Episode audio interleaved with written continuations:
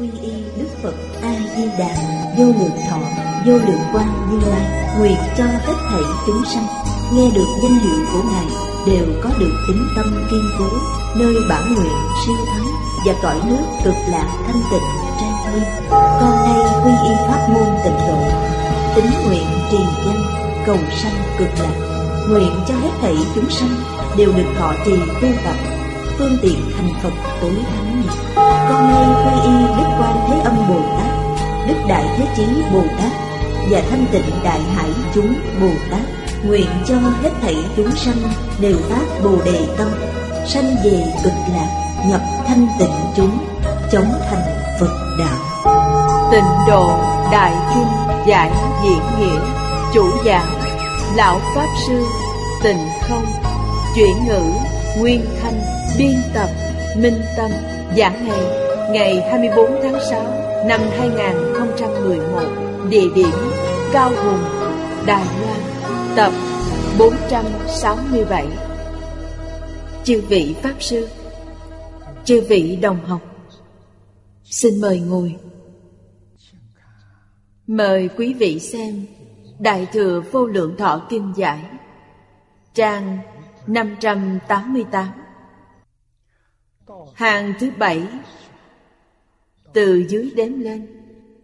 Bắt đầu xem từ câu thứ hai. Bồ Tát, năng như thị, đắc tứ vô ngại. Pháp, vô ngại. Nghĩa, vô ngại. Từ, vô ngại. Nhạo thuyết, vô ngại. Tứ vô ngại biện này. Chúng ta thường thấy trong kinh.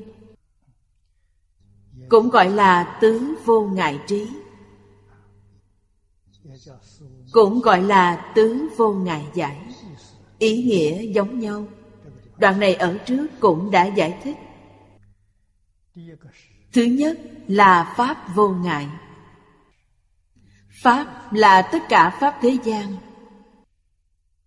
Và xuất thế gian. Đức Thế Tôn dạy học dùng chữ Pháp làm tổng đại danh từ. Nói chữ Pháp này là tất cả Pháp thế xuất thế gian đều bao hàm trong đó. Pháp vô ngại là thông đạt, minh liễu tất cả Pháp đều có thể nói được danh từ của nó đây cũng không phải là một việc dễ. Bao gồm những nghĩa lý, hiện tượng, tác dụng của nó. Họ đều biết cả. Cho nên nói tứ vô ngại là vô sở bất tri. Trong kinh bát nhã nói, bát nhã vô tri, vô sở bất tri vô tri là thể. Tức là mật tạng mà ở trước đã nói. Mật tạng là vô tri. Nhưng khi khởi tác dụng, thì nó vô sở bất tri. Đạo lý này rất sâu. Vì sao vô tri? Mà khi khởi tác dụng lại vô sở bất tri? Vì vô tri là một người thật sự buông bỏ triệt để khởi tâm đồng niệm, phân biệt chấp trước. Trong tâm, không nhiễm chút bụi trần.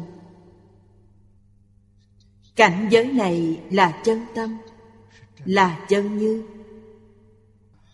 Tiếng phạn gọi nó là đại bác niết bàn. Trong kinh điển có khi nói là tổng trì, Ở đây nói là biện tài tổng trì. Tổng tất cả Pháp, Trì tất cả nghĩa. Ý nghĩa của tổng trì là như vậy. Cũng gọi nó là Đà La Ni. Đà La Ni cũng có nghĩa là tổng trì. Đây là tánh đức của tự tánh. Tự tánh Đại sư Huệ Năng nói rất hay. Khi nó chưa khởi tác dụng, Thì không thể nói là không. Vì nó vốn tự đầy đủ. Câu thứ ba Ngài nói khi kiến tánh, Đâu ngờ tự tánh vốn tự đầy đủ. Ý nghĩa của câu này Đồng nghĩa với câu Thế Tôn nói trong Kinh Hoa Nghiêm. Tất cả chúng sanh Đều có đủ trí huệ đức tướng của Như Lai. Nói cách khác,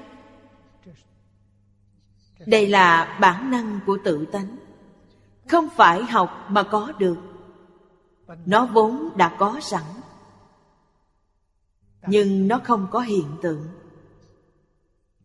Trí huệ, đức năng, tướng hảo dùng lời bây giờ mà nói, thì giống như một loại năng lượng. Là tự nhiên. Lấy không hết, dùng không cạn. Nó lại là bất sanh, bất diệt. Nó không đến, không đi. Khi khởi tác dụng, đều là đường xứ xuất sanh, tùy xứ diệt tận trong kinh điển đại thừa, thường dùng bốn chữ để hình dung, đó là không thể nghĩ bàn. Quý vị không thể tưởng tượng được, cũng không thể đem nó nói rõ ràng minh bạch được, đều không thể. Gặp duyên, nó liền hiện tướng. Hiện tượng gì, nó cũng hiện được. Tùy duyên hiện tướng a lại gia, tùy duyên khởi biến hóa. A lại gia là vọng tâm. Mật tạng là chân tâm. Người xưa nói, chỉ cần quý vị minh tâm kiến tánh, thì quý vị hoàn toàn đạt được tất cả pháp thế xuất thế gian. Tất cả là tự tánh biến hiện ra đã là tự tánh biến hiện, sao họ không biết được chứ? Cho nên nói là pháp vô ngại. Nghĩa là nghĩa lý.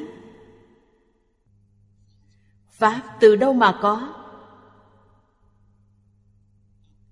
Vì sao có? Nó có tác dụng như thế nào? Trong các pháp, có quan hệ như thế nào? Có ảnh hưởng gì? Họ hoàn toàn biết được, chẳng có gì mà không biết. Nghĩa là từ lý luận mà có, pháp là từ hiện tượng mà có. Trong kinh hoa nghiêm, đem tất cả pháp quy nạp ở ba bộ phận. Lý thể, hiện tượng và tác dụng. Nói đơn giản là thể tướng dụng. Trong đề kinh cũng đã hàm chứa ý nghĩa này rồi. Đại là thể tán thán. Không thể hình dung, dùng chữ đại để tán thán.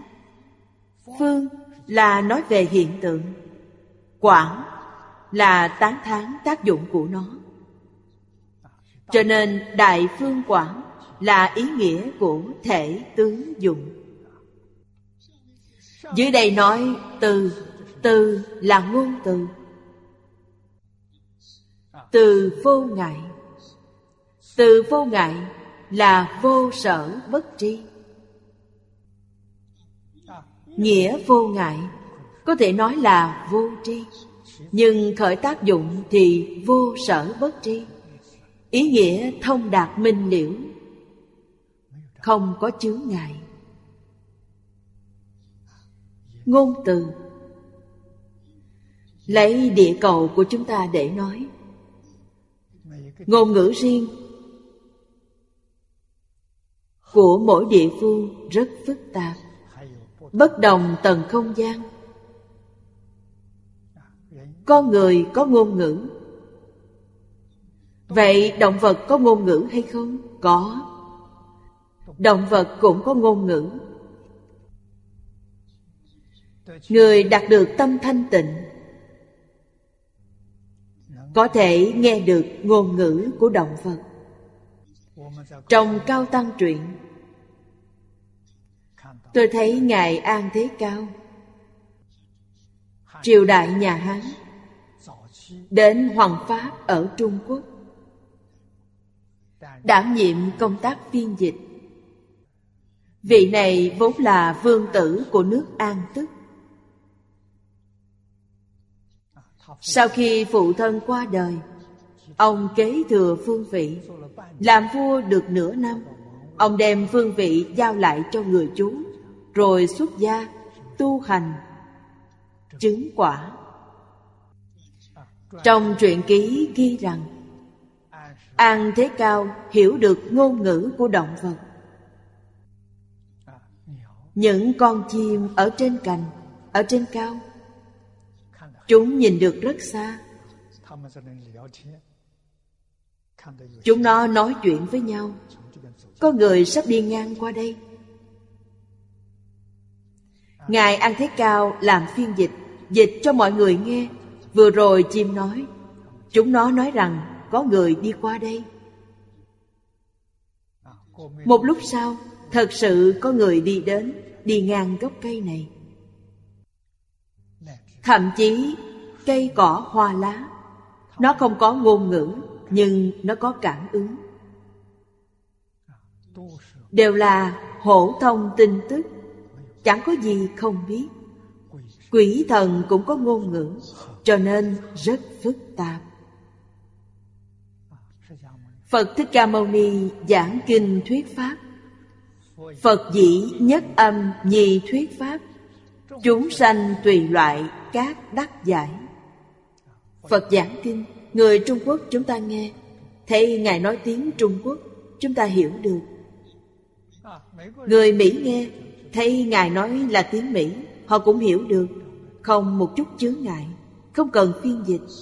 Đó là từ vô ngại. Ở đây chúng ta có phiên dịch, Có khi còn dịch sai. Không cần phiên dịch. Nhưng hiểu được tất cả. Giống như đến tai của loại chúng sanh nào, Thì tự nhiên biến thành ngôn ngữ của họ. Phật có năng lực như vậy. Cho nên giáo hóa chúng sanh không có chướng ngại.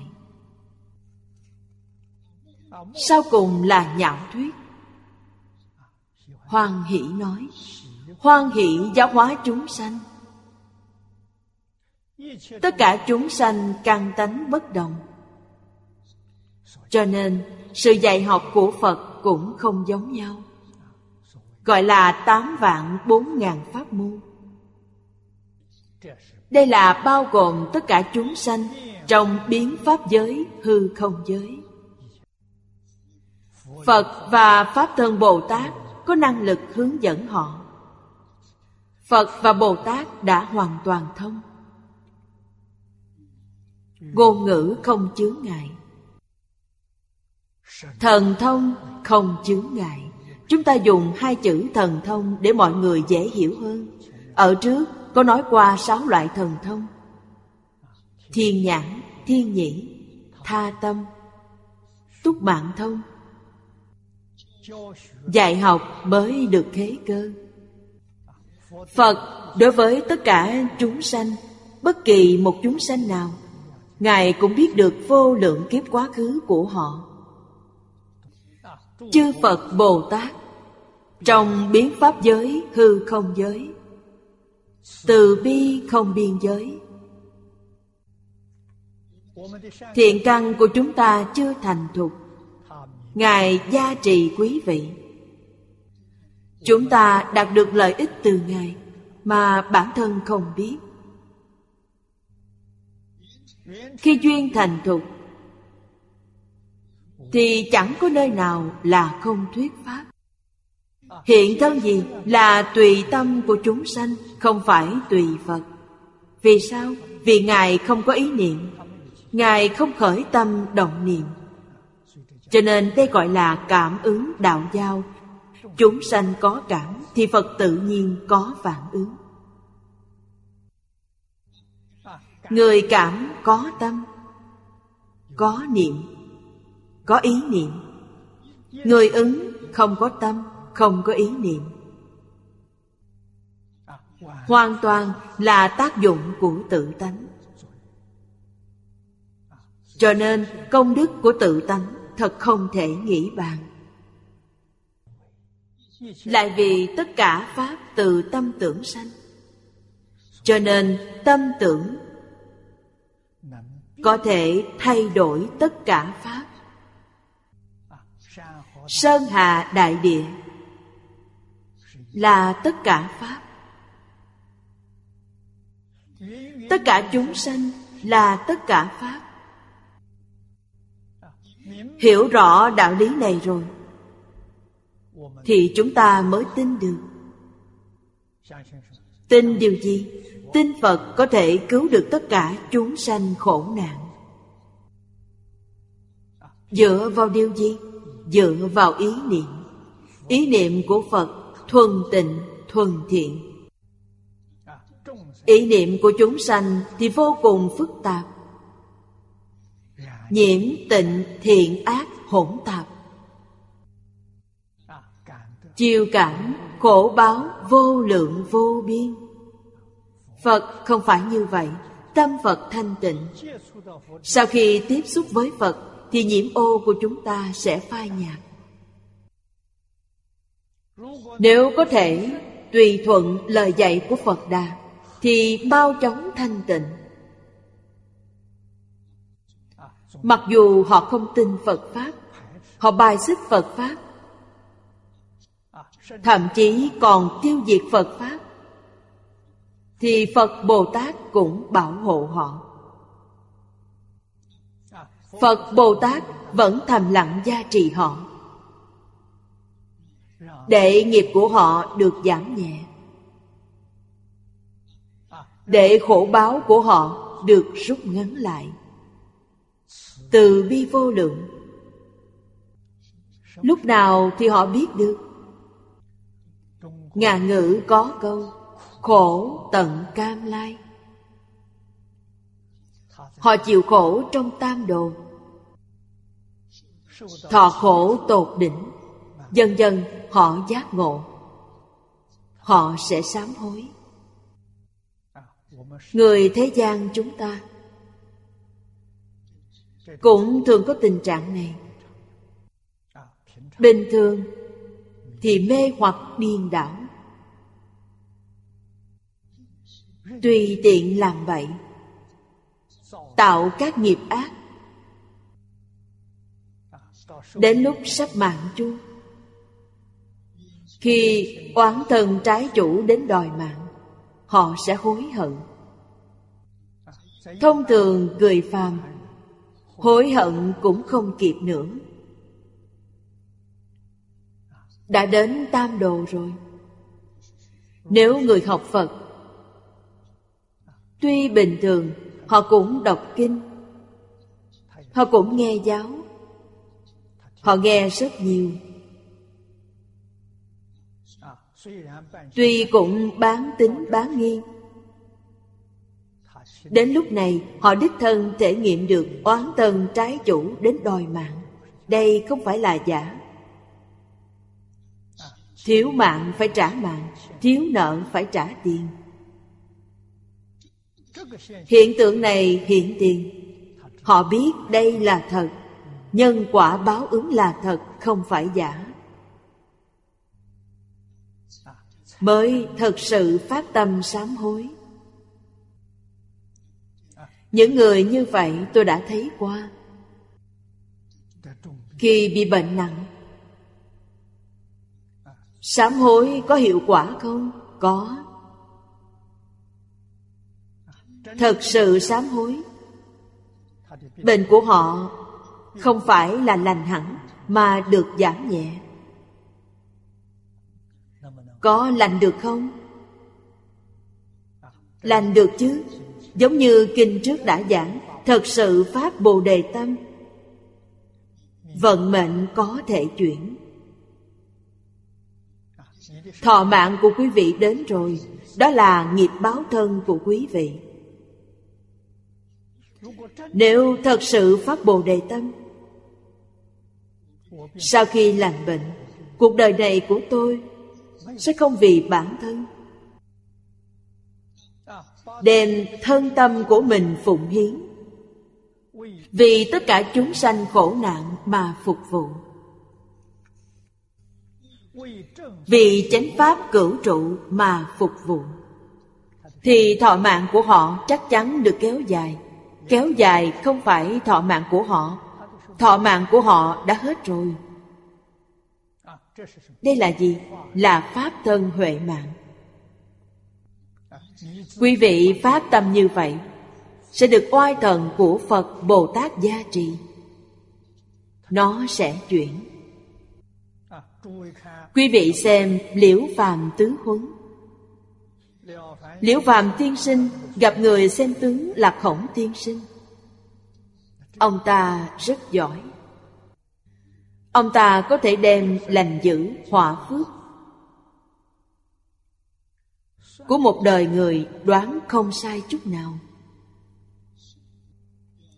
Khi Liễu Phàm Tiên Sinh 15 tuổi, Gặp được người xem tướng này,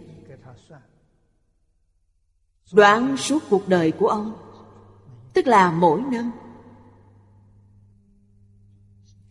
15 tuổi 20 tuổi 35 tuổi, Trước 40 tuổi, Hơn 20 năm Mỗi năm mỗi năm Đều đoán không sai chút nào.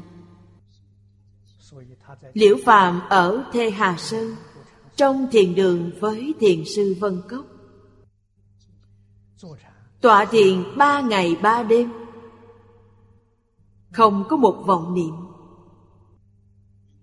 Thiền sư Vân Cốc rất khâm phục. Một người phàm phu Mà ba ngày ba đêm không khởi một vọng niệm. Không phải là chuyện dễ. Nên rất khâm phục tán thán ông. Thiền sư hỏi ông, Làm sao có được công phu tu hành này? Liễu Phàm là người học thức, Là một người rất thật thà trung hậu. Ông nói với thiền sư rằng, Con không có công phu gì cả. Chỉ là số mạng của con Bị khổng tiên sinh đoán định rồi. Cho nên không có vọng tưởng nữa. Vì sao? Vì vọng tưởng là không. Trong mạng có thì vẫn có. Trong mạng không có thì đừng cưỡng ép. Cho nên tâm ông ta định. Ông ta nói hai mươi năm nay, không đoán sai một chút nào.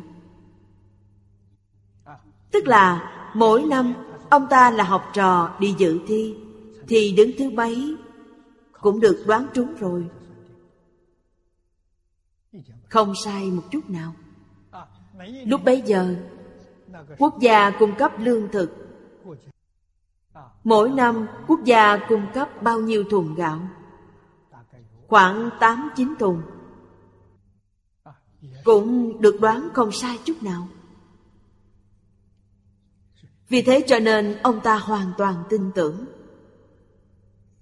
Sau khi tôi đọc bộ sách này, Tôi nói, Liễu Phạm tiên sinh đích thực là phàm phu. Quý vị xem, Mấy chục năm mà vận mệnh không thay đổi chút nào. Đoán đúng như vậy. Thông thường phàm phu không chuẩn xác như vậy. Vì sao? Vì họ khởi tâm động niệm, Họ khởi niệm thiện sẽ được cộng điểm, Khởi niệm ác sẽ bị trừ điểm. Họ phải có thêm hoặc bớt. Đại ác thì trừ, Đại thiện thì cộng. Có cộng trừ thêm bớt, Ông ta không có. Hơn 20 năm cũng không có. Cho nên, ông là phàm phu chuẩn. Ông ta biết rõ vận mệnh của mình rồi. Nên không khởi tâm động niệm nữa. Thiền sư Vân Cốc nghe xong cười ha ha nói, Tôi tưởng ông là thánh nhân chứ, Thì ra ông cũng chỉ là phàm phu. Ngài giải thích cho ông ta nghe đạo lý trong số mệnh. Vì sao có vận mệnh? Vận mệnh từ đâu mà có? Vì sao người ta đoán đúng như vậy? Nhưng vận mệnh có thể thay đổi. Ông ta liền thỉnh giáo thiền sư, Cách thay đổi vận mệnh như thế nào. Ông ta cũng rất muốn thay đổi. Thiền sư Vân Cốc Cho ông ta một cuốn sổ, Ghi khuyết điểm và ưu điểm. Nội dung sổ khuyết điểm và ưu điểm Là Thái Thượng Cảm ứng Thiên. Y theo Thái Thượng Cảm ứng Thiên nói thiện và ác. Mỗi ngày đoạn ác tu thiện Thì vận mệnh của ông sẽ thay đổi. Ông ta y giáo phụng hành, Đã thực hiện. Tâm này mới phát. Năm thứ hai đi dự thi, Vận mệnh của ông ta thật sự đã thay đổi. Năm thứ hai dự thi, Khổng tiên sinh đoán ông ta đứng thứ ba. Rốt cuộc, ông ta đứng thứ nhất. Ông rất thâm tín lời dạy của thiền sư Không nghi ngờ Cả nhà đều làm theo Nên vận mệnh hoàn toàn thay đổi. Trong vận mệnh của ông không có công danh. Công danh là gì? Là cử nhân, là tiến sĩ. Trong vận mệnh của ông không có. Ông nỗ lực đoạn ác tu thiện Chiếu theo sổ ưu khuyết điểm Phát nguyện làm ba ngàn việc thiện. Ba ngàn việc thiện hoàn thành trong mười năm. Sự phát tâm này là chân tâm. Dõng mạnh tinh tấn không thoái chuyển. Phu nhân của ông giúp ông cùng tu. Kết quả dự thi cử nhân, Ông đã thi đậu. Thì tiến sĩ cũng đậu. Ông không nản chí. Tiến sĩ hình như thi lần thứ ba mới động, Nhưng không nản chí. Toàn bộ phước lộc thọ đều tăng trưởng. Vận mệnh của ông vốn chỉ là 53 tuổi. Thế nhưng ông đã sống đến 74 tuổi. Ông sống thêm được 21 năm. Ông không cầu sống lâu Trong vận mệnh của ông không có con trai. Cầu Phật Bồ Tát có đứa con trai. Ông thật sự được đứa con trai. Đời sau hưng thịnh. Ông chỉ có một đứa con trai, Nhưng cháu thì hình như tám, chín đứa. Trở thành một đại gia tộc. Chân tướng sự thật này Tuyệt đối không phải khoa học vật lý có thể giải thích được. Có thể làm được chăng?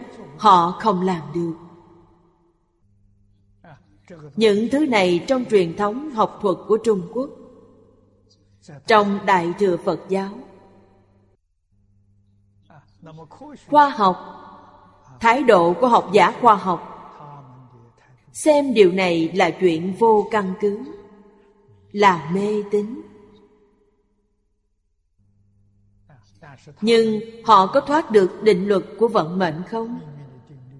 Không thoát được. Học nho, học đạo, học phật có thể thay đổi, có thể thay đổi vận mệnh. Thậm chí, còn có thể thay đổi thiên tài trên địa cầu. Khoa học thì không làm được. Bồ tát đều đầy đủ tứ biện tài này. Dưới đây là nói về cửu biện. Cửu biện như Kinh Thắng Thiên Vương Bát Nhã Thuyết. Cửu biện này rất ít dùng đến. Trà trong từ điển Phật học cũng không có. Chúng ta rất cảm kích Lão cư sĩ Hoàng Niệm Tổ. Ông đem những điều mà ít ai chú ý đến Viết ra đây cho chúng ta. Thắng Thiên Vương Bát Nhã Kinh Thuyết. Đưa danh từ cửu biện vào kinh này, Thứ nhất là vô sai biện. Vô sai nghĩa là điều chúng ta nghĩ không có sai lầm. Thứ hai là vô tận biện. Là không có điểm dừng. Ngạn ngữ có câu, Truy hỏi kỹ càng sự việc. Họ có năng lực giải đáp cho quý vị. Quý vị không làm khó họ được. Họ có trí huệ vô tận, Biện tài vô tận. Thứ ba là tương tục biện. Đây là một việc từ cạn đến sâu. Từ nhỏ đến lớn. Thứ tư là bất đoạn biện. Biện này không bị gián đoạn. Chỉ cần quý vị hỏi, Thì họ nhất định sẽ giải đáp cho quý vị. Thứ năm là bất khiếp nhược biện. Họ có trí huệ, Có định lực, Có biện tài. Cho nên, Họ không có thái độ khiếp nhược, Cũng không sợ hãi, Không lo sợ. Sợ là lo sợ. Sợ người khác hỏi khó mình. Đây là trí huệ chân thật. Thứ sáu là bất cộng dư biện. Dư là dư thừa Như thanh văn duyên giác. Thiên nhân ngoại đạo, Đây là dư thừa Bất cộng dư. Trong kinh nói Họ đều là Pháp thân Bồ Tát, Đầy đủ trí huệ biện tài này. Thứ bảy, Là vô biên tế biện. Vô biên tế Và vô lậu, Ý nghĩa tương tự. Vô biên tế, Chúng ta nhìn từ ý nghĩa danh tự. Là rộng. Từ không gian mà nói, Thì không có bờ bến. Thứ tám là Nhất thiết thiên nhân sợ ái trọng biện. Biện tài của Bồ Tát Có thể khiến cho tất cả chúng sanh hoan hỷ, Kính ái, Tôn trọng. Thứ chín cũng gọi là vô ngại biện. Trong Thắng Thiên Vương Bát Nhã Kinh đã nêu ra chín loại này. Chín loại này cũng gọi là vô ngại biện tài. Cựu lạc đại sĩ, Những vị Bồ Tát ở thế giới cực lạc, Cụ túc như thị chủng chủng vô ngại diệu biện, Vô hữu chướng ngại. Cố vân, Biện tài tổng trì, Tự tại vô ngại. Người ở thế giới Tây Phương cực lạc. Vãng sanh đến thế giới Tây Phương cực lạc Thì quý vị đạt được. Cho nên trong kinh nói những điều này, Không phải không liên quan đến chúng ta, Đều là nói về Pháp thân Bồ Tát. Vậy chúng ta nghe rồi nghĩ như thế nào? Chúng ta không biết mỗi câu, mỗi chữ trong kinh Đều là nói về mình. Chỉ cần chúng ta sanh về thế giới cực lạc.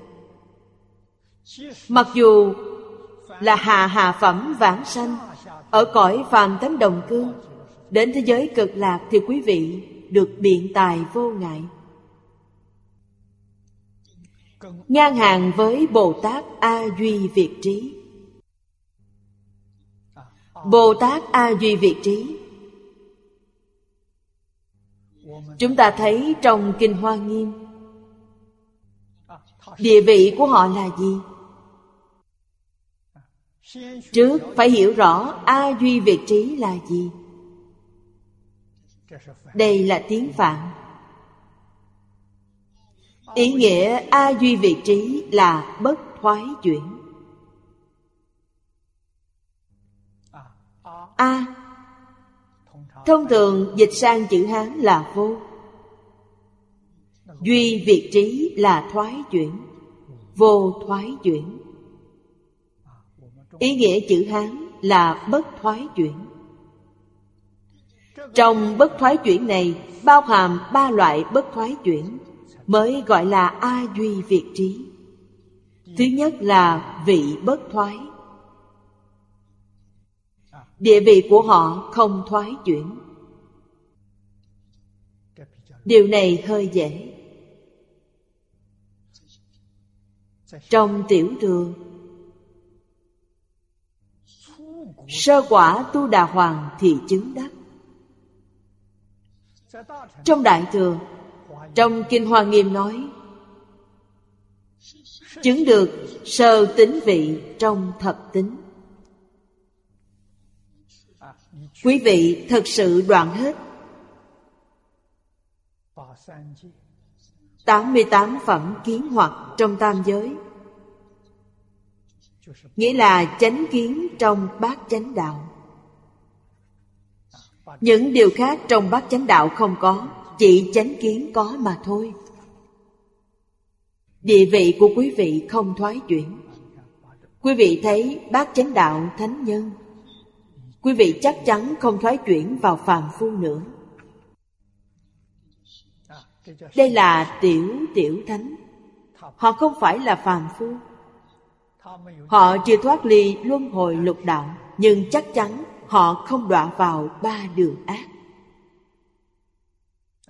Vả lại, thời gian ở trong lục đạo có kỳ hạn.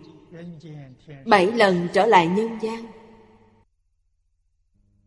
họ chắc chắn, chứng quả a la hán đây là tiểu thừa. Nếu nói đại thừa, thì họ khẳng định tu đến bồ tát thất tính vị. Quý vị thấy, từ sơ tính vị đến thất tính vị. Vượt qua lục đạo luân hồi rồi. A la hán không ở trong lục đạo. A na hàm còn ở trong lục đạo quả thứ ba ở lục đạo, quả thứ tư không ở lục đạo. Những quả này gọi là vị bất thoái. Bất thoái thứ hai là bồ tát chứng được, gọi là hành bất thoái. Bồ tát hóa độ chúng sanh. Chúng sanh khó độ nhất là chúng sanh bây giờ rất khó độ. A la hán có độ được chúng sanh bây giờ không? Không độ được. Nhưng bồ tát đại thừa phát bồ đề tâm, dù có gian nan, dù có khốn khổ, họ cũng không thoái tâm, gọi là hành bất thoái. Họ tuyệt đối không thoái đến cảnh giới nhị thừa này. Hàng nhị thừa hóa độ chúng sanh, họ thương quý vị thì họ độ quý vị. Họ không thương quý vị, họ sẽ không quan tâm đến quý vị. Quý vị tìm họ họ dạy quý vị. Quý vị không tìm họ họ cũng không chủ động đến dạy quý vị. Bồ tát thì khác. Quý vị không tìm họ, thì họ đến tìm quý vị. Trong kinh này, trước chúng ta đã đọc qua, bồ tát tác chúng sanh bất thỉnh chi Hưởng. Thiện hữu quý vị không thỉnh họ họ cũng tự đến. Đây chính là đại từ đại bi của bồ tát. Thành văn duyên giác không bằng họ. Đây gọi là hành bất thoái. Thứ ba là niệm bất thoái. Ai đạt được điều này? Sơ trụ của viên giáo đạt được. Trong phật giáo thường nói là Minh tâm kiến tánh Kiến tánh thành Phật. Người này đạt được niệm bất thoái. Cũng có nghĩa là họ không còn tạp niệm. Họ chỉ có một ý niệm Một phương hướng, một mục tiêu. Là hướng về Đại Bác Niết Bàn. Là con đường này, Cũng là nói, Minh tâm kiến tánh. Phải đào thải hết tập khí vô minh. Viên mãn chứng được quả vị diệu giác. Mỗi niệm của họ đều hướng về tác bà nhược hải. Tác bà nhược hải là tiếng Phạn, Dịch sang chữ Hán là nhất thiết chủng trí. Từ ý nghĩa này mà xem, A Duy Việt Trí Bồ Tát, Tức là sơ trụ của viên giáo trở lên.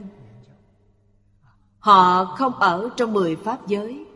Họ ở tại cõi thật báo trang nghiêm của Như Lai. 41 vị Pháp thân đại sĩ trong cõi thật báo trang nghiêm đều là A Duy Việt Trí Bồ Tát. Đây là bất thoái chuyển.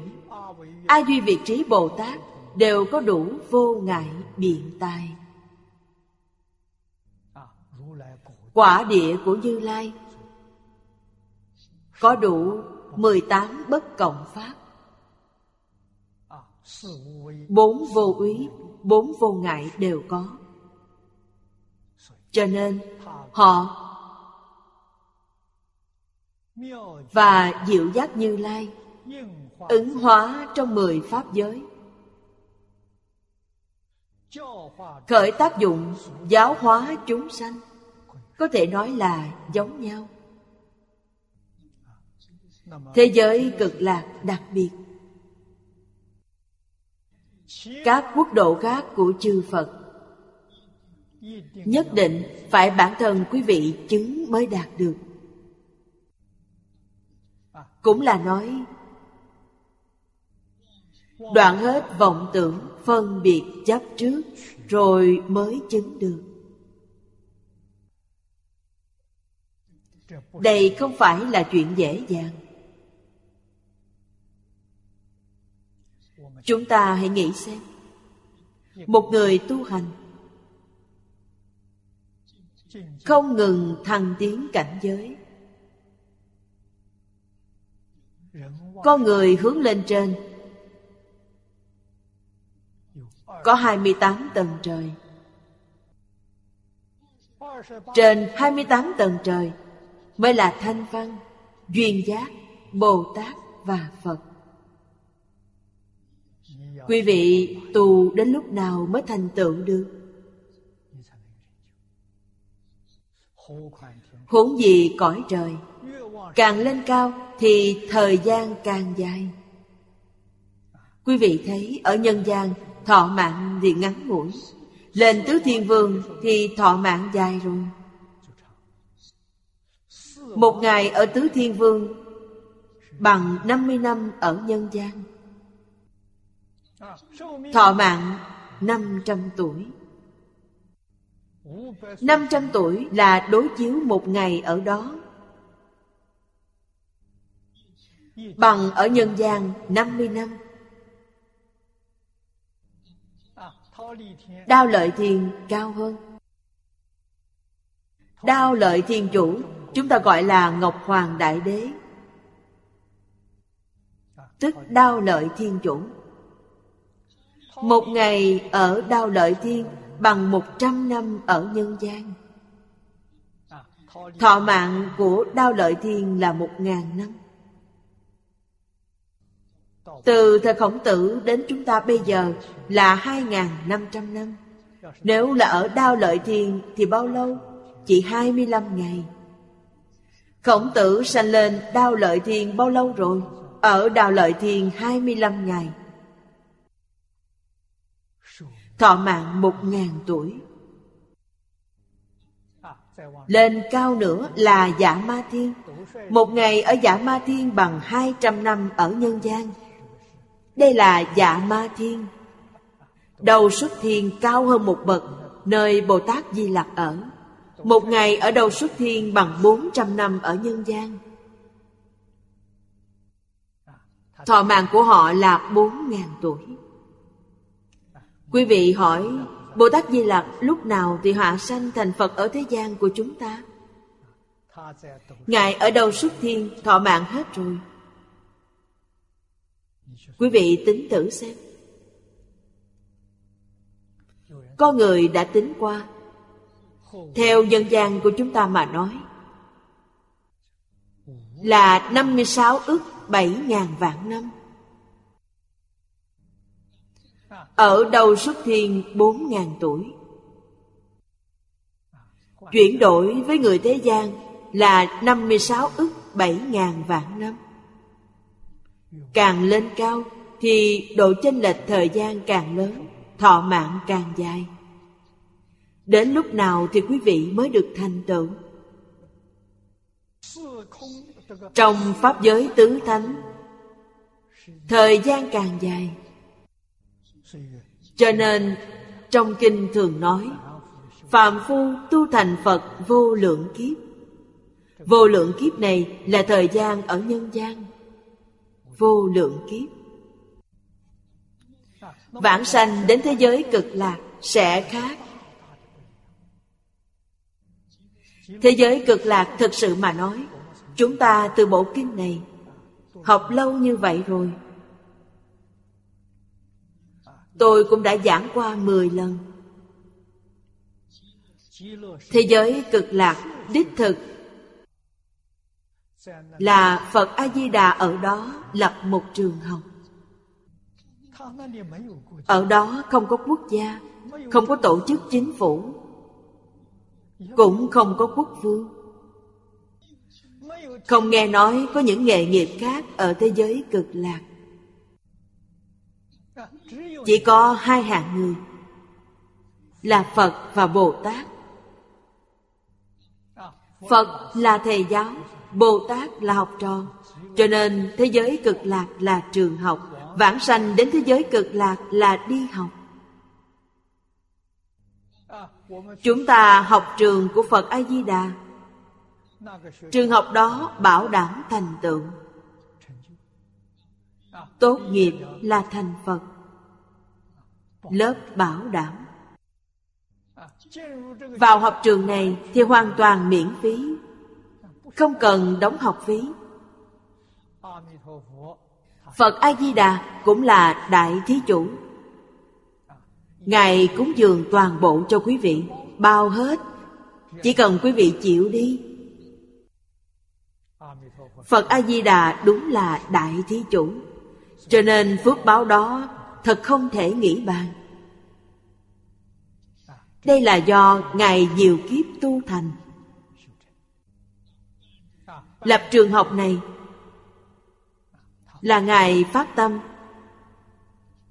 Phát ra 48 nguyện.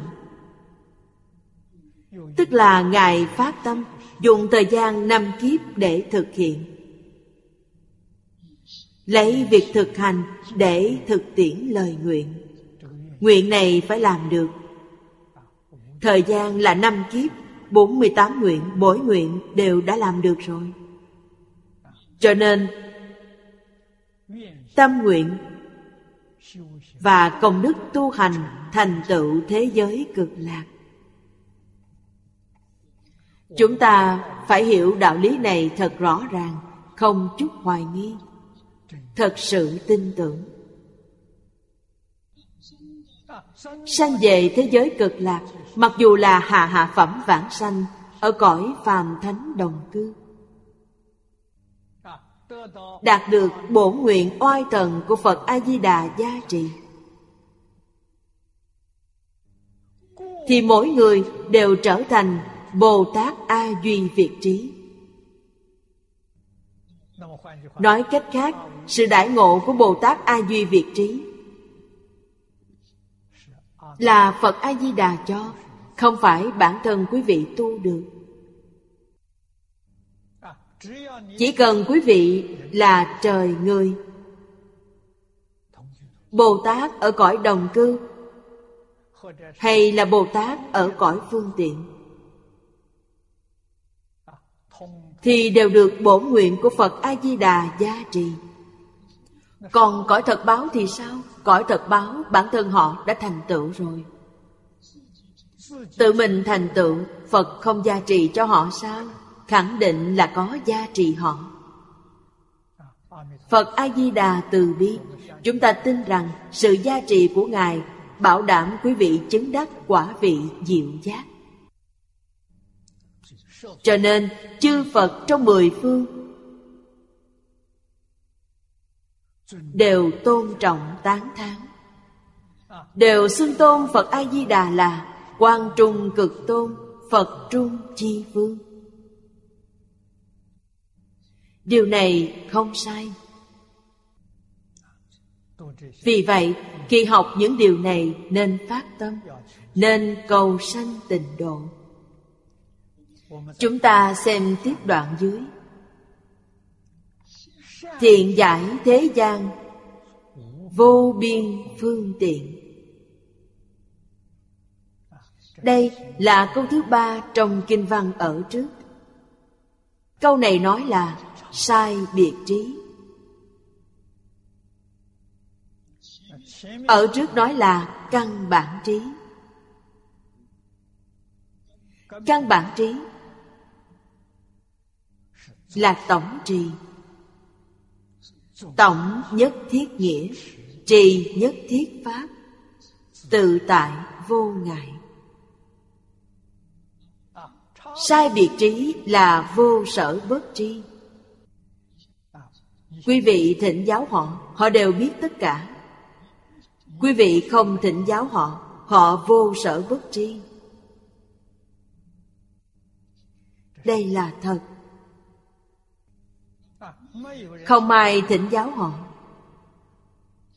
Cảnh giới của họ là thanh tịnh tịch diệt. Là cảnh giới này. Quý vị thịnh giáo họ, đó là cảm. Họ tự nhiên có ứng với quý vị. Trong ứng này có hiện tướng, có ngôn thuyết thì hiện trí huệ vô lượng vô biên. Phương tiện là khéo léo. Trên thực tế thì phương là phương pháp. Tiện là tiện nghi. Hai chữ này hợp lại, tức là phương pháp tốt nhất, phương pháp khéo léo nhất cho nên trong kinh điển đại thừa, thường nói phương tiện cộng thêm thiện xảo. Phương tiện thiện xảo. Mới có thể hóa độ chúng sanh. Không có phương tiện thiện xảo thì quý vị dùng gì để giáo hóa?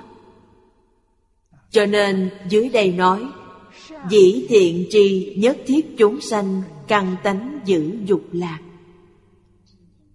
Biết căn tánh của chúng sanh. Biết dục vọng của chúng sanh.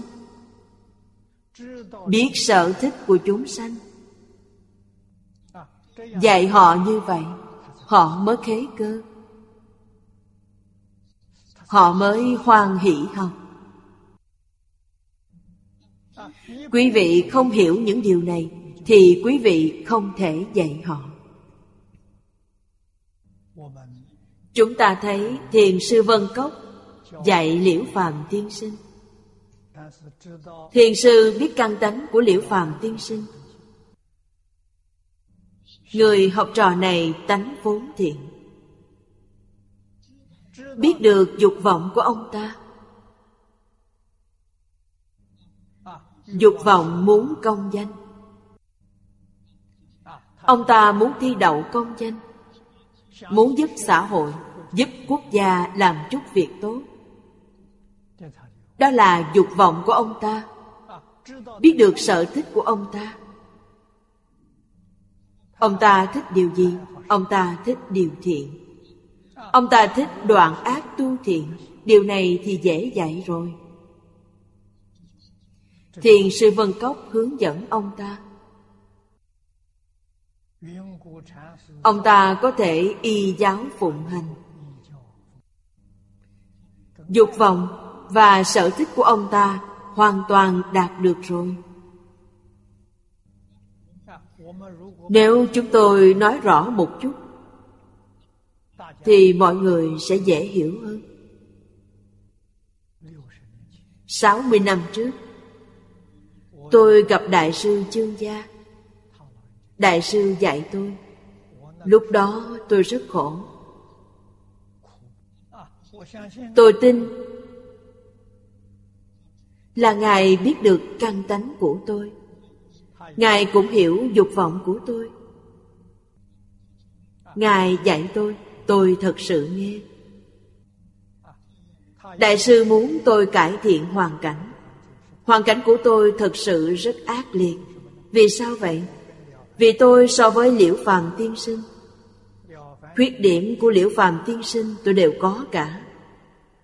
Nhưng ưu điểm của liễu phàm tiên sinh Thì tôi không có. So với ông ta thì tôi thua xa. Sự việc này hoàn toàn là nhờ ân đức, Giáo huấn của Đại sư Chương Gia. Trong vận mệnh của tôi không có tài sản, Cũng không có thọ mạng, Chỉ có một chút thông minh. Nhưng tâm địa rất thiện Từ nhỏ, tiếp nhận từ gia tộc. Biết hiếu thảo cha mẹ, tôn trọng sư trưởng. Cội rễ này vẫn còn nếu không có cội rễ này, thì gặp được thầy cũng chẳng ích gì. Đại sư dạy tôi tu bố thí của cải. Vì sao? Vì mình muốn sống thì phải có của cải. Giúp tất cả chúng sanh khổ nạn cũng không rời của cải. Không có của cải được sao? Của cải từ đâu mà có? Chúng ta không biết của cải từ bố thí mà có. Tôi làm gì có tiền mà bố thí? Thầy bảo tôi, bố thí của cải, một hào có không? Tôi nói, một hào thì được, một đồng có không? Một đồng cũng được. Thầy bảo tôi, từ một hào, một đồng mà bố thí. Thứ hai là bố thí nội tài. Bố thí nội tài là làm công quả. Cho nên học Phật rồi Chương gia đại sư bảo tôi thường đến chùa làm công quả. Thông thường trong Pháp hội, Tôi giúp họ viết sớ, Viết bài vị. Tôi viết chữ được. Giúp tự viện phát thông báo. Tôi có thể làm việc này. Sau này những tự viện. Tự viện lớn in ấn Đại Tạng Kinh. Đại Tạng Kinh là đặt mua. In xong phải đóng kiện. Phải gửi qua bưu điện. Điều này rất mất nhiều thời gian và nhân lực. Chúng tôi phụ trách làm những việc này. Lưu hành Pháp bảo. Đây gọi là bố thí nội tài. Bố thí nội tài vượt trội ngoại tài. Ngoại tài là quý vị đem tiền Còn nội tài là quý vị phải dùng tinh thần Dùng thời gian, dùng thể lực, dùng suy nghĩ. Gọi là bố thí nội tài Đây là nguồn gốc của của cải. Bố thí pháp là nguồn gốc của trí huệ. Vô úy thí. Lo cho người bần khổ. Lo cho người tuổi già sức yếu. Lo cho bệnh nhân. Quả báo này là được khỏe mạnh sống lâu. Khi tôi hiểu điều này rồi, liền y giáo phụng hành. Cho nên, phước báo đời này của tôi Hoàn toàn là do tu mà được, Không phải trong kiếp quá khứ. Trong kiếp quá khứ không tu. Toàn là kiếp này tu mà được. Chương gia đại sư dạy tôi Tôi xuất gia là nhờ Ngài khuyên tôi. Tôi hỏi, đại sư, Tương lai tôi theo ngành nghề nào thì tốt? Đại sư bảo, tôi nên xuất gia. Bảo, tôi học theo Phật Thích Ca Mâu Ni. Tôi hoàn toàn y giáo phụng hành. Phật Thích Ca Mâu Ni, một đời giảng kinh, dạy học. Lúc đó, tôi học Phật đã được 7 năm. Trong 7 năm này, Có thời gian một năm rưỡi, Ở Đài Trung, Học kinh giáo với thầy Lý. Là học giảng kinh. Học được một năm rưỡi, Nhân duyên xuất gia của tôi đã đến. Vừa xuất gia là tôi dạy ở Phật học viện. Bạch Thánh Pháp Sư bảo tôi dạy học. Tại học viện Tam Tạng ở Thập Phổ Tượng. Có duyên bên ngoài, Tôi cũng đi khắp nơi giảng kinh. Tôi ở Đài Trung với thầy Lý một năm ba tháng. Tức là mười lăm tháng. Tôi học được mười ba bộ kinh. Tôi giảng được mười ba bộ kinh này. Cho nên tôi dạy Phật học viện. Tôi có mười ba bộ kinh. Mỗi học kỳ mới dạy một bộ. Mỗi năm dạy hai bộ. Ba năm thì học trò tốt nghiệp. Tôi chỉ dùng sáu bộ, Còn bảy bộ chưa dùng đến. Cho nên từ đó tôi hiểu được Hiệu quả của Phật học viện không lớn. Không học được gì cả. Ở Đài Trung, một tháng tôi có thể học được một bộ kinh, Có thể lên bục giảng. Ở Phật học viện, ba năm đã tốt nghiệp, Một bộ kinh cũng không giảng được. Sau này, tôi không dạy Phật học viện nữa. Tôi cũng đã làm qua viện trưởng của Phật học viện. Sau đó hiểu rõ rồi. Bản thân không có đạo tràng. Ở đâu mời thì tôi đến đó. Ngoại quốc mời nhiều hơn. Cho nên phần nhiều thời gian tôi ở ngoại quốc. Ở ngoại quốc, Mỗi nơi tôi không ở lâu. Từ một tuần đến nửa tháng, Đây là ở một nơi. Cho nên nhiều năm du hóa Ở không có chỗ nhất định. Việc này thầy Lý biết rất rõ. Thầy khuyên tôi, Bảo tôi nhất định phải ở một chỗ. Một chỗ tôi rất muốn ở một chỗ, Tôi biết. Thấy tổ sư ngày xưa, Ở một nơi mười mấy năm trở lên Họ mới có thành tựu lớn như vậy. Nhưng tôi không có phước báo lớn như vậy. Tôi ở đâu? Không có chỗ ở. Nếu không phải cư sĩ hàng hộ trì cho Thì tôi không có ngày hôm nay rồi. Không có gia đình của cô ta hộ trì. Lúc bấy giờ Có hai con đường. Các vị Pháp sư lớn tuổi bảo tôi bỏ giảng kinh Đi học Phật sự, tụng kinh, bái sám. Vì làm kinh sám Con đường thứ hai là hoàn tục. Kiếm mưu sinh khác. Trong lúc tiến thoái lưỡng nan này Thì cư sĩ hàng xuất hiện. Cô nghe tôi giảng kinh Nghe rất hoan hỷ. Tôi đem sự khó khăn của mình Nói cho cô ta nghe. Hai vợ chồng cô ta về nhà bàn bạc. Phát tâm giúp tôi. Cô ta ở đường Mộc Sách, Ở Đài Bắc. Ở đầu hẻm có một căn phòng kiểu Tây nhỏ, Tự làm nên. Trên lầu còn có một phòng làm việc nhỏ. Có một phòng, Cô ta hỏi tôi có thể ở được không? Tôi cảm ơn ý tốt của cô ta. Tôi dẫn cô ta đến Đài Trung gặp thầy Lý. Báo với thầy Lý tình hình này. Thầy Lý đồng ý. Thầy nói được. Vậy là tôi ở nhà cô ta. Đi đến đâu giảng kinh? Thuê chỗ, mượn chỗ. Thuê lớn chừng nào?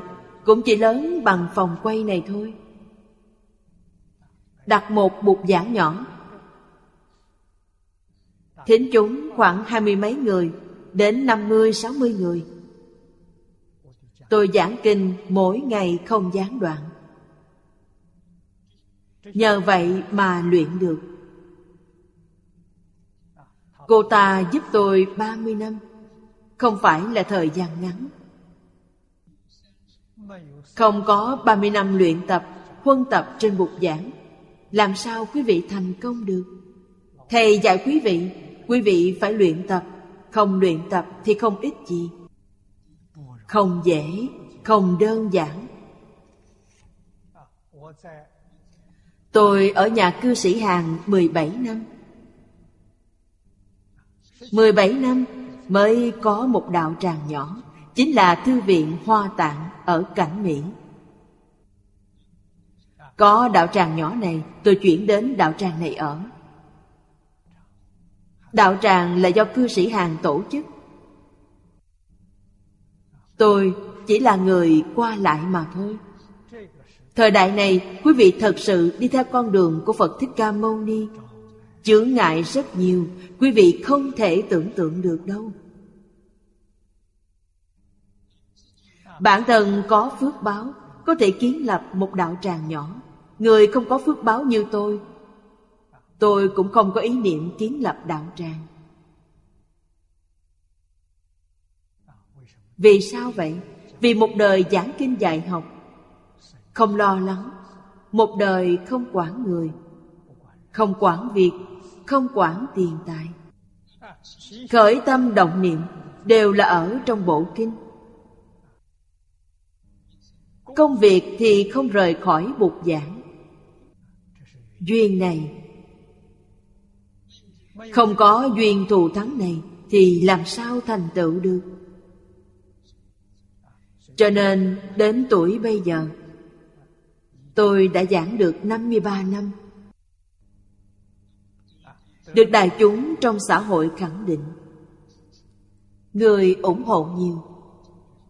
Ngày nay tôi có trách nhiệm Giúp người phát tâm dạy học. Ai đi theo con đường của Phật Thích Ca Mâu Ni, Tôi sẽ đến cúng dường họ. Tại Úc, thành lập Học viện Tịnh Tông. Tháng 10 năm nay, Sẽ cử hành lễ kỷ niệm 10 năm. Học viện đã thành lập được 10 năm, Có nhân tài xuất hiện không? Không có. Điều đó khiến cho tôi phải thao thức sâu hơn nữa. Như thế nào thì mới xuất hiện nhân tài? Mỗi ngày phải ép họ lên bục giảng kinh. Luyện tập. Nếu mười năm không gián đoạn, Mỗi ngày một tiếng đồng hồ Mười năm không gián đoạn Thì đã thành công. Tôi muốn xem tôi sống được mấy năm. Tôi sẽ làm công việc này. Những việc khác tôi không làm nữa. Những kinh trước đây đã giảng Đều có thể cho đồng học làm tài liệu tham khảo. Quý vị muốn học loại nào thì học. Chỉ được học một loại, Không được học hai loại. Nhất môn thâm nhập trường thời huân tú. Chúng ta tìm một nơi nhỏ. Mười năm không xuống núi. Thầy Phật giáo bồi dưỡng nhân tài Hoàng Pháp lợi sanh. Giúp cho chánh Pháp cửu trụ. Tôi làm công việc này. Bây giờ thiên tai nhiều như vậy, Tôi không sợ. Bất luận thiên tai gì, Tôi cũng như như bất động. Sự việc này bây giờ không có ai làm. Nên tôi chẳng thể không làm. Chỉ cần tôi có thể lực Tôi vẫn duy trì mỗi ngày giảng kinh 4 tiếng đồng hồ. Người học kinh giáo phải giống như tôi. Mỗi ngày ít nhất Cần 4 tiếng đồng hồ để đọc kinh, nghiên cứu.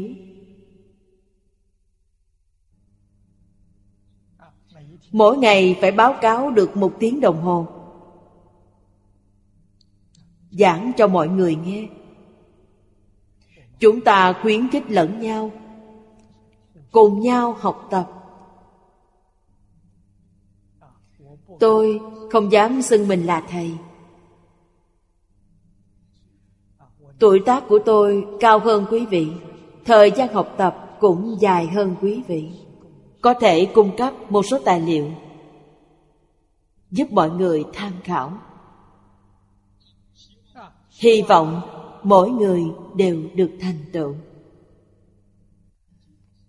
Chùa Cực Lạc ở Đài Nam. Tôi hy vọng tương lai được trở thành một đạo tràng như thế này. Nó là để dạy học. Trong đó không có kinh sám Phật sự, Cũng không có Pháp hội. Con người phải học Phật Quỷ cũng cần học Phật. Vậy thì làm sao? Phải lấy đạo tràng chùa cực lạc này để nói. Mỗi tuần lễ, làm tam thời hệ niệm cho quỷ thần. Mỗi tuần lễ một lần.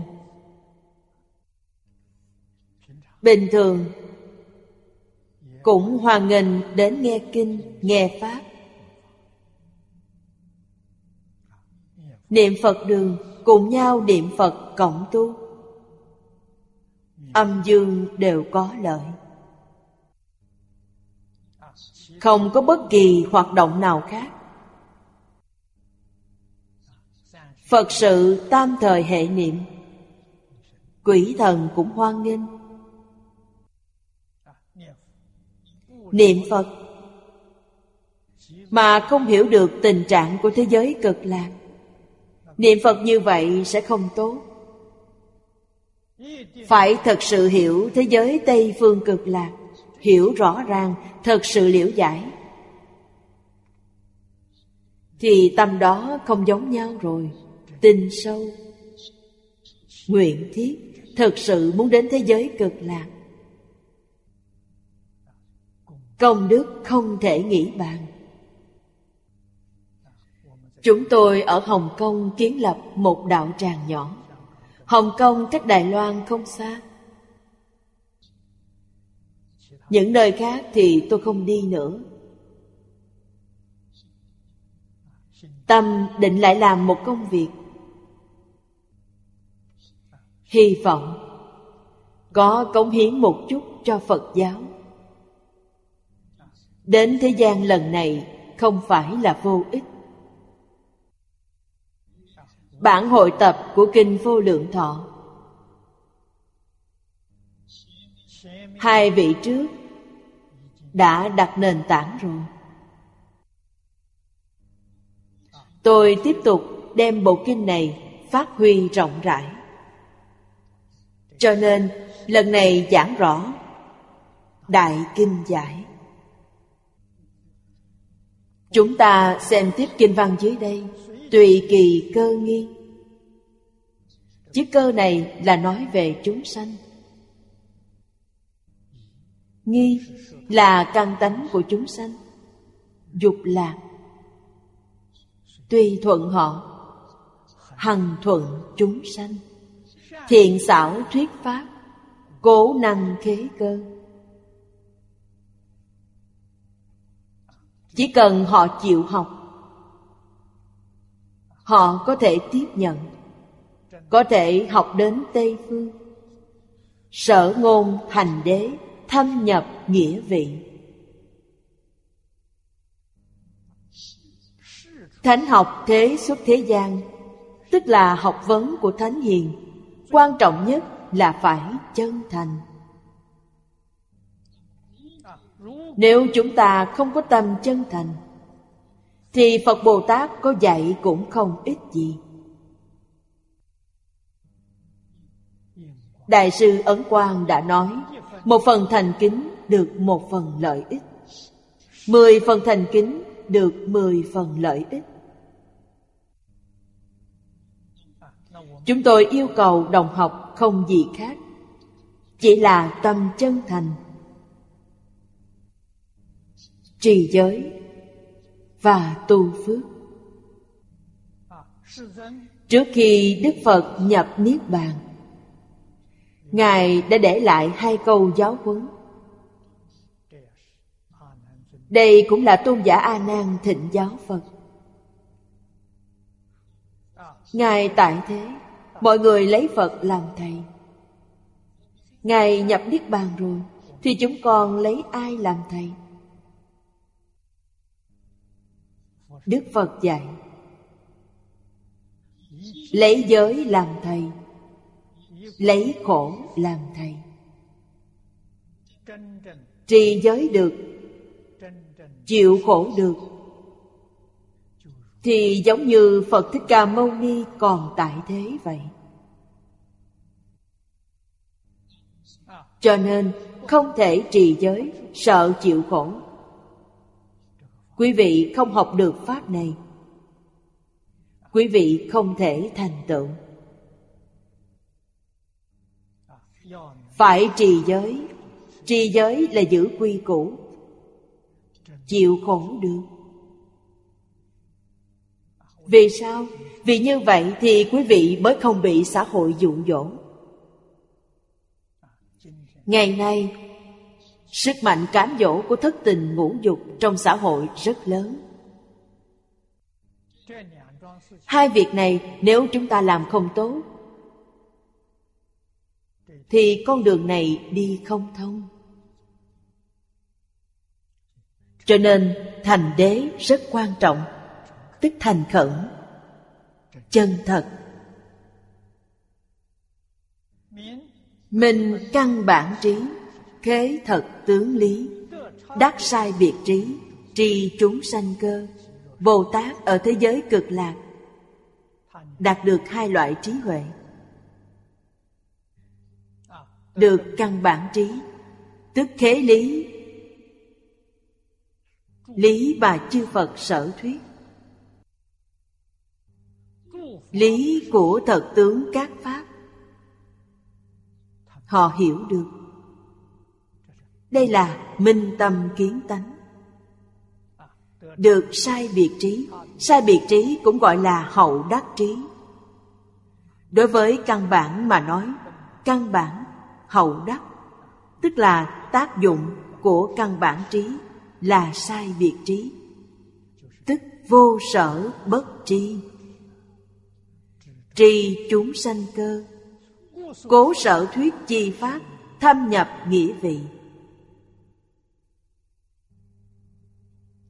Quý vị học kinh giáo, càng ngày càng có vị đạo.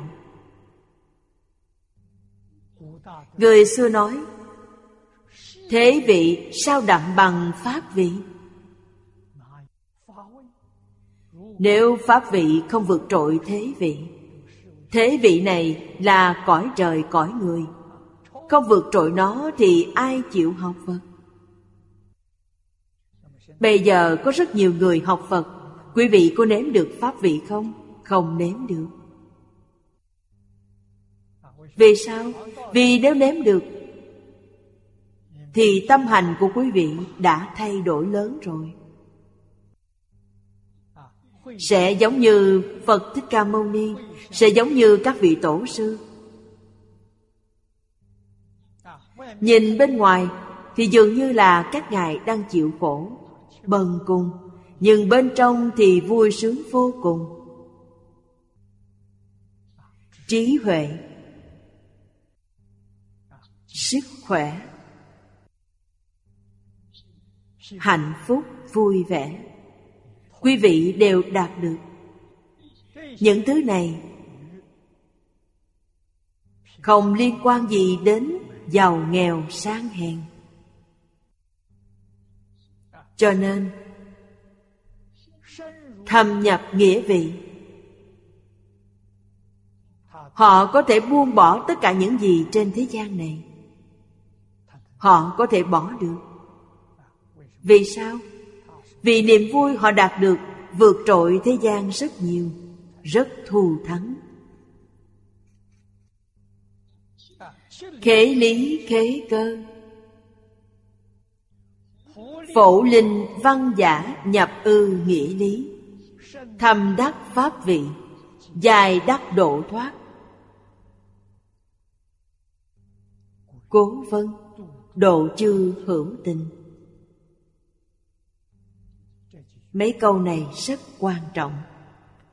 Mấy câu này nghĩa là gì? Dạy học, Lợi ích chân thật. Đích thực khiến cho người nghe người nghe kinh. Người học phật. Đối với thật tướng của các pháp, nghĩa lý của vạn sự vạn vật, hiểu rõ giác ngộ. Đây mới gọi là thâm đắc pháp vị. Cho nên nếm được pháp vị. Nếm được pháp vị, Tâm đầy hoan hỷ. Người xưa thường nói, Niềm vui của khổng nhan. Đây là Pháp thế gian. Niềm vui của khổng tử, Niềm vui của nhan hồi. Họ vui điều gì? Khi khổng tử còn sống Hoàn cảnh gia tộc của ông rất nghèo khổ, thanh bần. Chứ không phải hàng trung lưu. Còn nhan hồi có thể nói nhan hồi thanh bần tột cùng. Cuộc sống vật chất quá khổ. Ăn cơm không có chén uống nước không có ly. Ăn cơm thì dùng tre đan thành một cái tô đựng cơm. Dùng gáo hồ lô để uống nước. Cuộc sống thanh đạm. Sống như vậy. Trong số học trò của khổng tử, Người hạnh phúc nhất chính là nhan hồi. Khổng tử rất tán thán ông. Ông ta hạnh phúc điều gì? Thâm đắc pháp vị.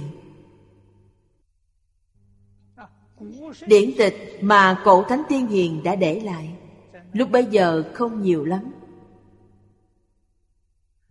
Nhưng phân lượng đủ để ông học.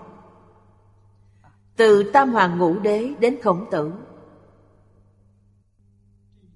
Khoảng thời gian này cũng gần hai ngàn năm. Từ thời Phục Hy, Thần Nông đến Khổng Tử Gần hai ngàn năm. Hai ngàn năm để lại kinh điển. Quý vị cố gắng học Vị của nó vô cùng. Luân lý, đạo đức nhân quả. Và tâm đắc tu học của Thánh Hiền. Bây giờ chúng ta thấy ngũ kinh. Ngày xưa, đời đời tương truyền.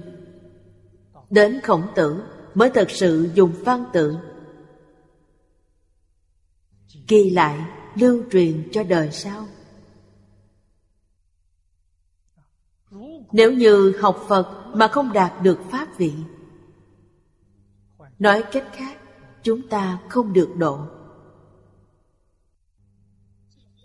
Không học được điều gì trong Phật Pháp. Học được Phật Pháp Làm gì có chuyện không hạnh phúc? Học được Phật Pháp Giống như ăn cơm mỗi ngày vậy. Mỗi ngày nhất định phải học nó. Quyết định không rời bỏ. Muốn bỏ cũng không được hoan hỷ học tập. Hoan hỷ chia sẻ với mọi người. Trong quá trình chia sẻ này, chắc chắn có nâng cao cảnh giới của mình. Càng lúc càng gần gũi thánh hiền. Học phật càng lúc càng gần gũi phật bồ tát. Làm sao họ không hạnh phúc được? Có nắm chắc việc phản sanh thế giới cực lạc không? Thật sự nắm chắc. Vì sao thật sự nắm chắc? Vì ít nhất chúng ta có bốn điều giống phật. Tâm giống phật. Nguyện giống phật. Đức giống Phật, hành giống Phật. Chỉ cần có bốn điều giống với Phật này thì quý vị lẽ nào không được vãng sanh? Biến pháp giới hư không giới, quý vị đến đâu? Chắc chắn quý vị đến thế giới cực lạc. Phương hướng mục tiêu của quý vị rất thuần chánh. Tính tâm kiên định, tuyệt đối không thay đổi. Thế gian này rất khổ Thời gian ngắn ngủi Không nhẫn chịu được sao? Tự nhiên phải nhẫn chịu được. Đến thế giới cực lạc. Đây là một môi trường tu học thù thắng. Đến đó đảm bảo quý vị sẽ thành tựu thành Phật. Dưới đây nói, dị khế lý cố, dị thuyết chi pháp, giai thị chánh pháp. Quý vị thấy tiêu chuẩn của chữ chánh không có gì khác. Tiêu chuẩn của chánh pháp là khế lý. Lý là gì? Là tự tánh, chân tâm, Tự tánh vốn có vô lượng trí huệ Vốn có đức hạnh, năng lực. Tướng hảo, Không phải từ bên ngoài mà có. Toàn là công đức vốn có trong tự tánh thành tựu. Cho nên Phật Pháp gọi là nội học, Phật Kinh gọi là nội điển. Nó hoàn toàn dạy quý vị hồi quy tự tánh. Trong tự tánh, tất cả đều hoàn mỹ. Không chút khiếm khuyết. Không giống như học thuật thế gian. Ở thời đại bây giờ,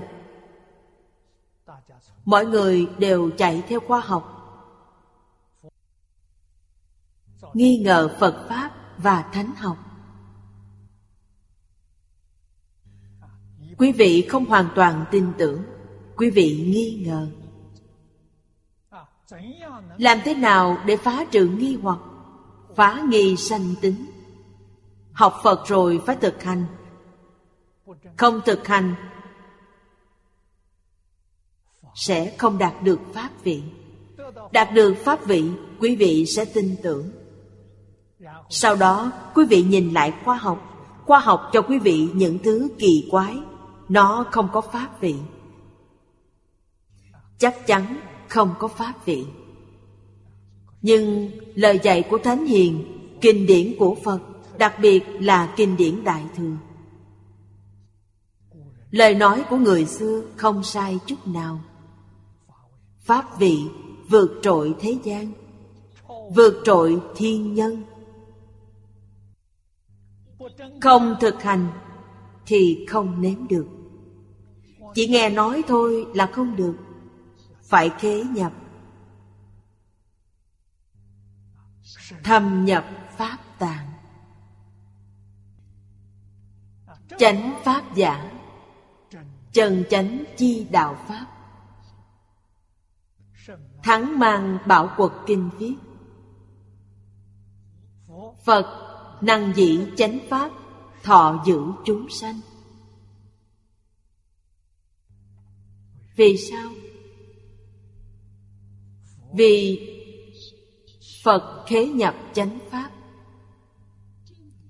Chứng đắc chánh Pháp, Mới có thể đem chánh Pháp Dạy cho chúng ta. Hiện nay, Phật không còn tại thế gian. Trong kinh có nói, Khi Phật còn tại thế, Thì nương Phật làm thầy. Phật là người thầy chỉ đường cho chúng ta. Phật không còn tại thế nữa, Thì nương Pháp làm thầy. Chúng ta học theo ai? Học theo kinh điển. Trong kinh điển có thật, Cũng có giả. Giả là do người đời sau ngụy tạo. Làm sao phân biệt được Kinh nào là chân? Kinh nào là giả? Phân biệt cách nào?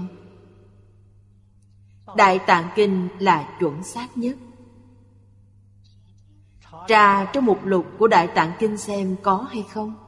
Nếu như có, đó là thật. Trong mục lục của Đại Tạng Kinh không có Thì đó là giả. Ngày xưa Những thư tịch muốn nhập vào Tạng Kinh Biên vào trong Đại Tạng Kinh Phải có điều kiện rất nghiêm khắc. Phải qua các vị cao tăng đường đại Thông tông, thông giáo Hiển mật, viên thông Trần chánh tu trì có công phu Thỉnh họ đến xét duyệt. Họ đọc rồi đồng ý Mới trình báo lên vua.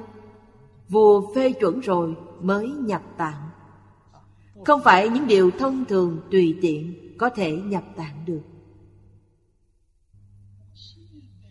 Người thời bây giờ biên tập Đại Tạng Kinh không chuẩn xác. Sự việc này, ngày xưa, thầy Lý có nói với tôi. Vậy chúng ta phải làm sao? Thầy Lý nói nhất định phải dùng bộ Đại Tạng Kinh trước triều đại nhà Thanh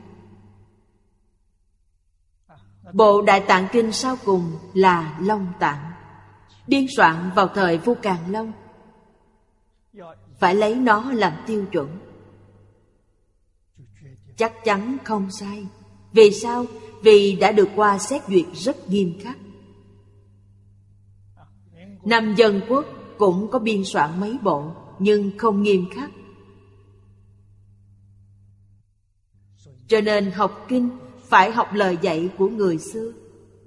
Học lời dạy của người xưa, chúng ta bị chướng ngại về văn tự. Vì sao? Vì mọi người không học Hán cổ. Mà Kinh Phật là thuộc về biến văn, Tức biến thể văn. Ở trong thể văn tự, Nó thuộc về biến văn. Cũng chính là văn bạch thoại thời bấy giờ. Dùng cách nói bây giờ của chúng ta Là thể văn ngôn rõ ràng nhất. Cho nên nó dễ hiểu hơn cổ văn. Chúng ta dùng cổ văn quán chỉ để đối chiếu. Cổ văn rất sâu. Văn tự của Kinh Phật Cạn Rất dễ hiểu.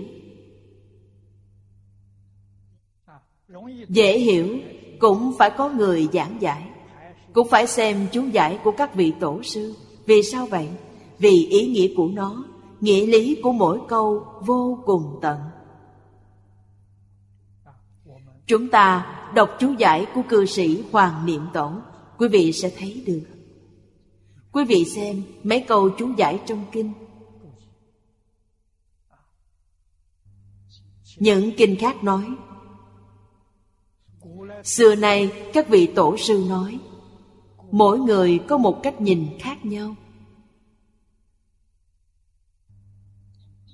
Chúng ta áp dụng như thế nào đây? Đây là trí huệ của chúng ta. Trí huệ chắc chắn từ công phu mà có. Y giáo phụng hành mới khai mở trí huệ. Nếu không y giáo phụng hành thì chúng ta đạt được chỉ là kiến thức thông thường. Điều này nhất định phải biết. Học Phật là Phật học thường thức. Không phải là trí huệ thì chúng ta sai rồi. Cho nên tính thọ phụng hành Nhất định phải biết nghĩa lý sâu xa trong này. Hết giờ rồi, hôm nay chúng ta học đến đây. Nam Mô A Di Đà Phật. Nguyện đem công đức này hồi hướng bốn ân và ba cõi. Nguyện khắp Pháp giới các chúng sanh, Đồng sanh cực lạc thành Phật đạo. Chúng Phật tử đạo tràng tịnh độ. Nam Mô A Di Đà Phật.